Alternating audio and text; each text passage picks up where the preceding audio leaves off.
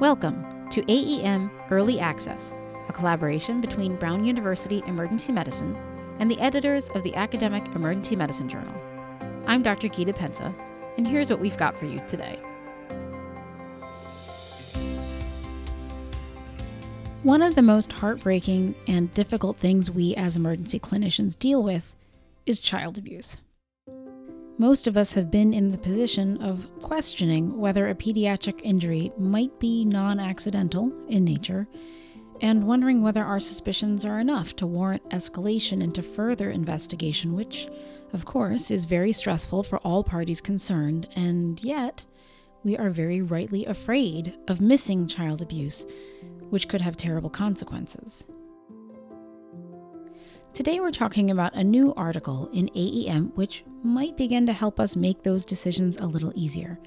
It's entitled Identifying Maltreatment in Infants and Young Children Presenting with Fractures Does Age Matter?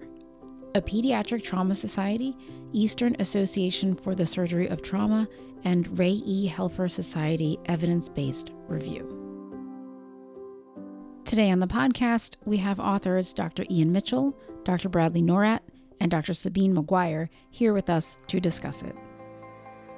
Don't forget to read the full text of this article, available on our blog at brownemblog.com, open access for the month of January 2021. Hi, everybody. Thank you all for joining us today to talk about this important paper. And could you each introduce yourselves so that the listeners know which voice is whose?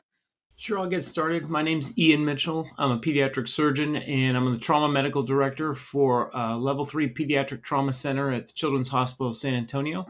I'm the outgoing chair of the PTS Guidelines Committee and I'm now going to be leading our Trauma Guidelines Hub, which uh, you can find at pediatrictraumasociety.org. Excellent. I'll go next. Um, I'm Bradley Norat. I'm a child abuse pediatrician and medical director of the child protection team at Children's Hospital in Michigan in Detroit. Um, I'm also the chair of the clinical guidelines committee for the Ray Helfer Society. Wonderful. Hi, I'm Sabine Maguire, pediatrician and honorary research fellow at Cardiff University in the UK. I've been jointly responsible for leading a program of systematic reviews of child abuse and neglect over the past 20 years. So thank you all very much. So let's just get into your your paper. So the objective of this study was to provide evidence-based recommendations to guide us on which children presenting with a fracture when not involved in a, a publicly witnessed incident which of those children should undergo a comprehensive child abuse evaluation based on their age regardless of other social or subjective features so before we get into the meat of your paper, I would like to talk a little bit about some background and the motivation behind this study. So, tell us about the scope of this problem and what are some of the challenges that clinicians currently face when deciding which children to refer for child abuse evaluation? Gita, thanks very much for inviting us to talk about this. Um, unfortunately, as you know, and as most of your listeners are going to know, that this is child abuse is a, serious issue that is all over. Um, we had 2018 data said you know, we had about 1,700 or 1,800 pediatric deaths alone from child abuse and neglect. And really, if you think about it, that's just the tip of the iceberg. Um, at our institution at Children's, we haven't had a death this year, but we've seen 46 kids presenting with confirmed abuse. Um, and that doesn't include any of our suspected cases, kids we missed, or kids that never presented to the emergency department at all from our standpoint. So, um, and most of these kids are not going to present to a specialty children's hospital. They'll come to community EDs, community hospitals, and their primary care providers. So, this is a huge problem. Um, and to the emergency department practitioner, abuse is particularly thorny. Um, this is not appendicitis. This is not uh, a coronary artery disease. The histories are misleading. There are no gold standards for diagnosis. Um, and we know that there's in, inherent individual racial and socioeconomic bias on who you evaluate and how you evaluate. And so this is a difficult problem. Um, for our end, we thought, look, fractures are a common presentation to the emergency department in abuse cases, and they can be objectively assessed. You can get an image and say that there's a fracture. So we felt that this was an area where you could get uniform recommendations and they may be possible. To that end, age is a reasonable and reproducible measure. You can it has a correlation with abuse overall. We know that more abuse happens in younger children, and we wanted to explore that relationship between age and the abusive fracture population. Thank you. So, uh, for those of us who work in community centers, can you give us an idea of the complexity that's involved in a comprehensive child abuse evaluation, which typically happens at larger centers or tertiary care centers. I mean, you mentioned in your paper that this varies from center to center, but what in general um, would we expect? So, when we look at a child abuse evaluation, it's really meant to assess injuries that aren't readily apparent on our initial physical exam. So, how I like to think about it is there's a few core initial tests that should be performed, and then we also have secondary additional tests that can be ordered after that initial examination and evaluation.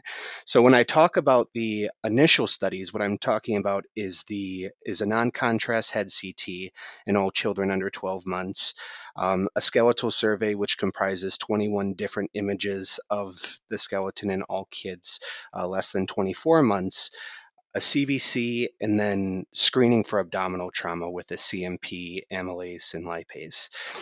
So that's the that's the initial test, and then we look at the secondary tests, um, those are ordered based on that, that initial evaluation. So if there's any visible injuries, we want to make sure to photo document those. Um, we get an MRI of the brain and C-spine sometimes, uh, ophthalmology examination, contrast CT of the abdomen, some bone health labs, and then also a coagulation evaluation.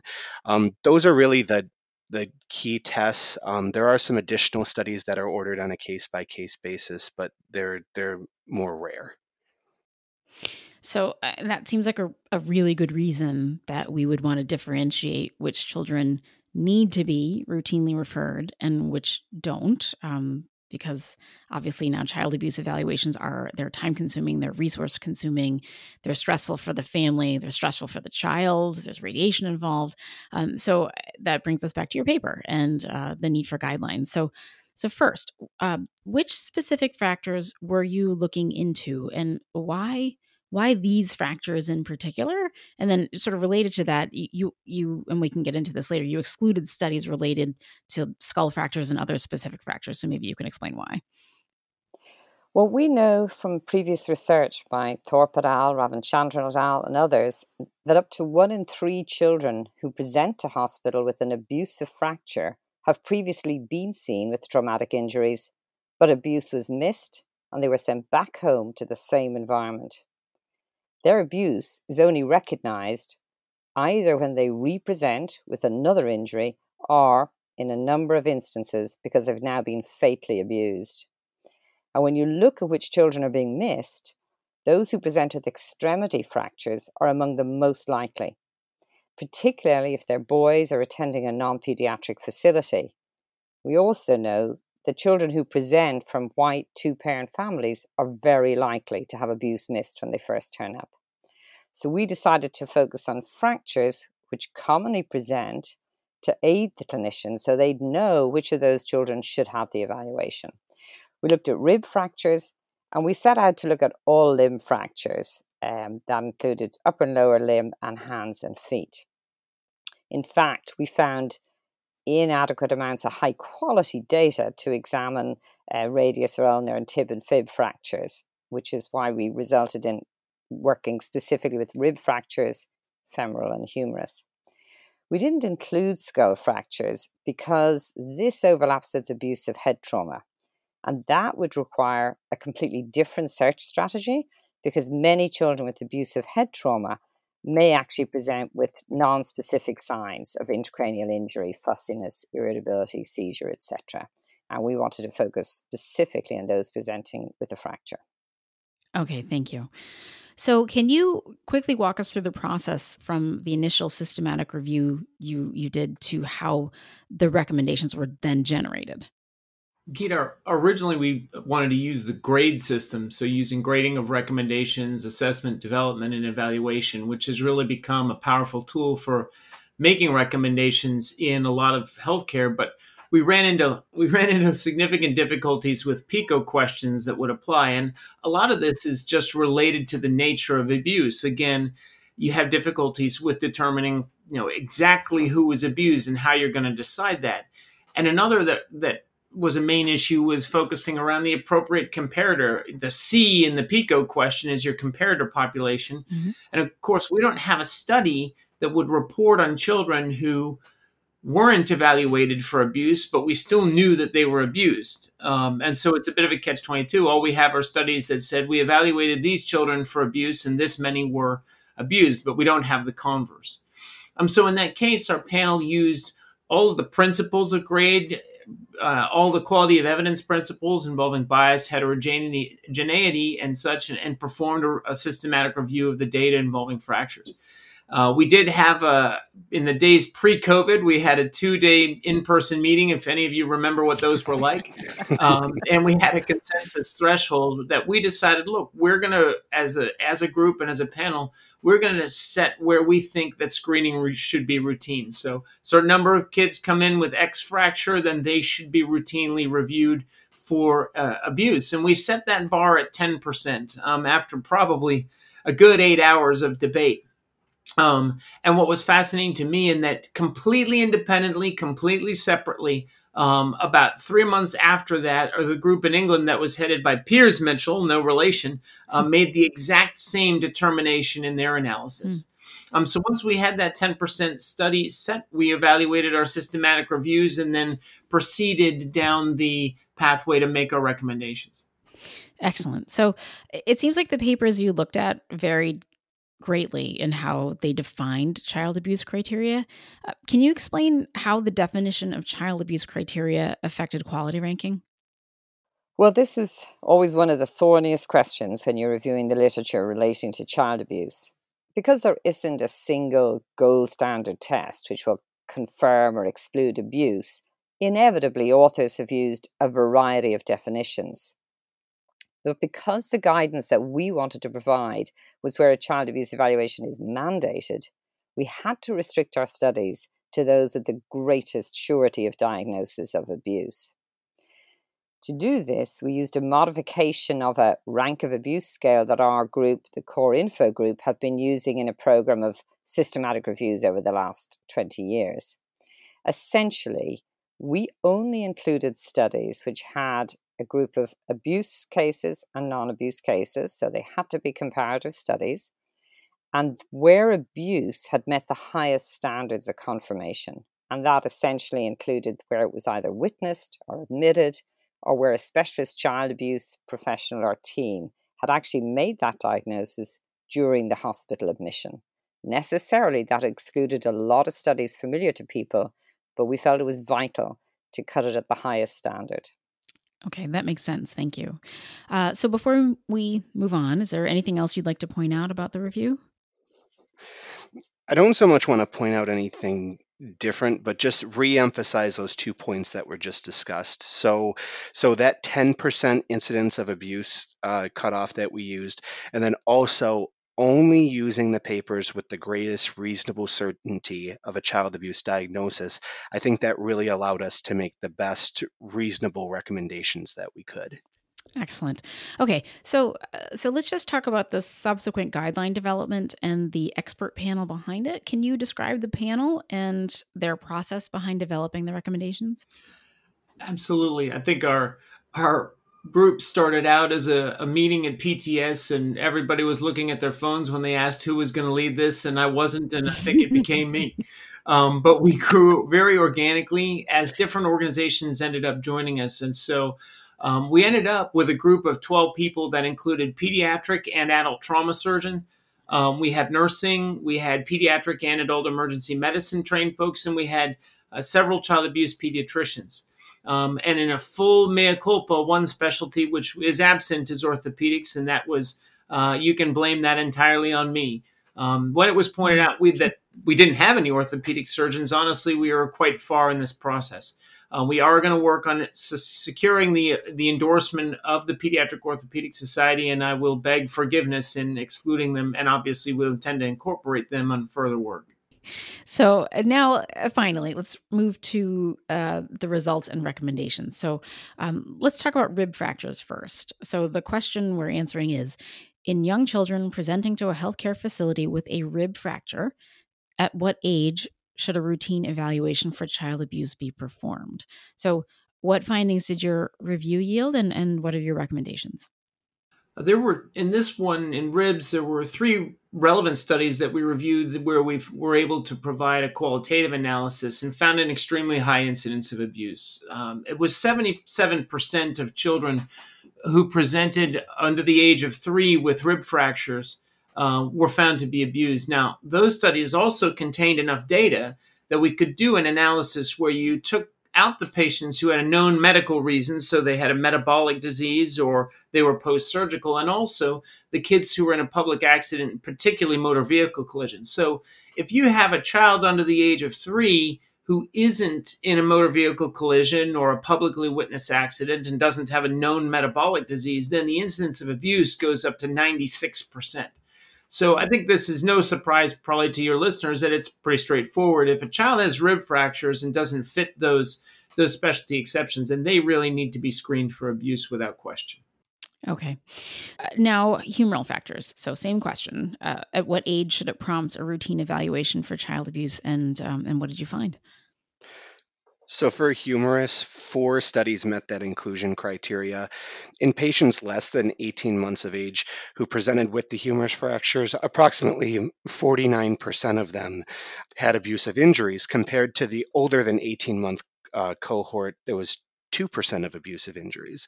Unlike the rib fracture data, where you know medical reasons for the fractures and known accidental mechanisms can be excluded, we weren't able to to do that with the humerus fractures. So so I think that's really important because this this 49% is probably an underestimate of those abusive injuries in those kids less than 18 months. So, so we're really using any child who presents to the ER um, who's less than 18 months old with a humerus fracture should be evaluated uh, for child maltreatment.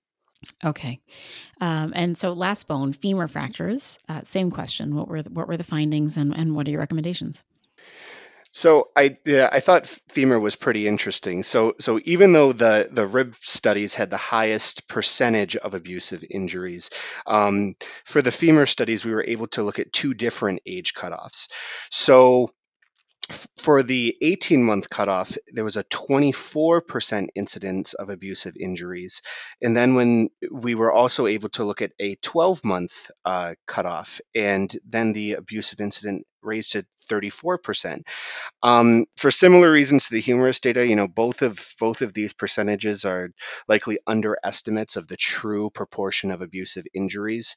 Mm-hmm. Um, and and again, just going back to that panel uh, um, that panel discussion for the cutoff of 10%, you know, both of these are above that 10% threshold. So, so we would recommend that any child who presents with the femur fracture less than 18 months of age should be evaluated for abuse. Okay, I think that these are going to be very, very helpful um, for for those those of us who don't work in tertiary care centers and work in in the community. I think that this is going to be really um, very, very helpful. So, uh, so to close us out, I would love to hear your thoughts about how you hope these recommendations will improve our care and what you think needs to come next. Well, it's a very sad fact that over the last 21 years, we've seen little or no improvement in our ability to recognize abuse when children present to the ED with traumatic injuries. We now have fantastic programs to support families when abuse is recognized. We've got Triple P, Incredible Years, Healthy Families America, and we can work with children to help them recover from the trauma of having been abused. The challenge is that when that child presents to the ED, this may be the only chance we have to stop the cycle of abuse. So, we sincerely hope that these evidence based guidelines, which are simple to follow, age based, simple, obvious fractures, mean that we don't continue wasting these opportunities. Gita, I'll add in one extra piece. Please on the where do we go from here there's a couple opportunities that the guy, our guideline i think presents. We do need multi-institutional studies now to take a look. People can settle these in in their facility and see how they want to implement them and then we need to study implementation because i think having the guidelines is great but we also need to really look at how they're being used. And also we have a list of fractures that we really couldn't get didn't have the this high quality best data that we need and i think that now it's on us to generate that better high quality data and fill in the gaps. Um, and then also for the ed practitioners there's there is an upcoming paper that's sort of a how to tackle the problem that's that's coming out there. The acs american college of surgeons has a best practice guidelines that are very general, but there's are, should be a paper coming out that's a collaboration between Western trauma and pediatric trauma societies that looks at an evidence-based algorithm that can be and it's that's meant to be used in the community setting. So it certainly isn't the only one that's out there. It won't be uh, non-controversial, but I think it really starts to answer that question: is okay now we're real, getting really good at helping uh, children and families with abuse how do we how do we get to that identification piece? Well thank you so much to all of you for your work in this arena. It's it's tough to talk about. It's tough to to see these cases. Um, i think that all of us uh, would love to be able to say that we're doing a better job than we're doing right now. So thank you. Thank you for having us Thanks for listening to this month's AEM Early Access. The full text of this article is available on our blog at brownemblog.com, open access for a limited time. Check out all of our podcasts on iTunes. Search for AEM Early Access, all one word. Today's music is by Scott Holmes. I'm Dr. Gita Pensa, and we'll see you next time.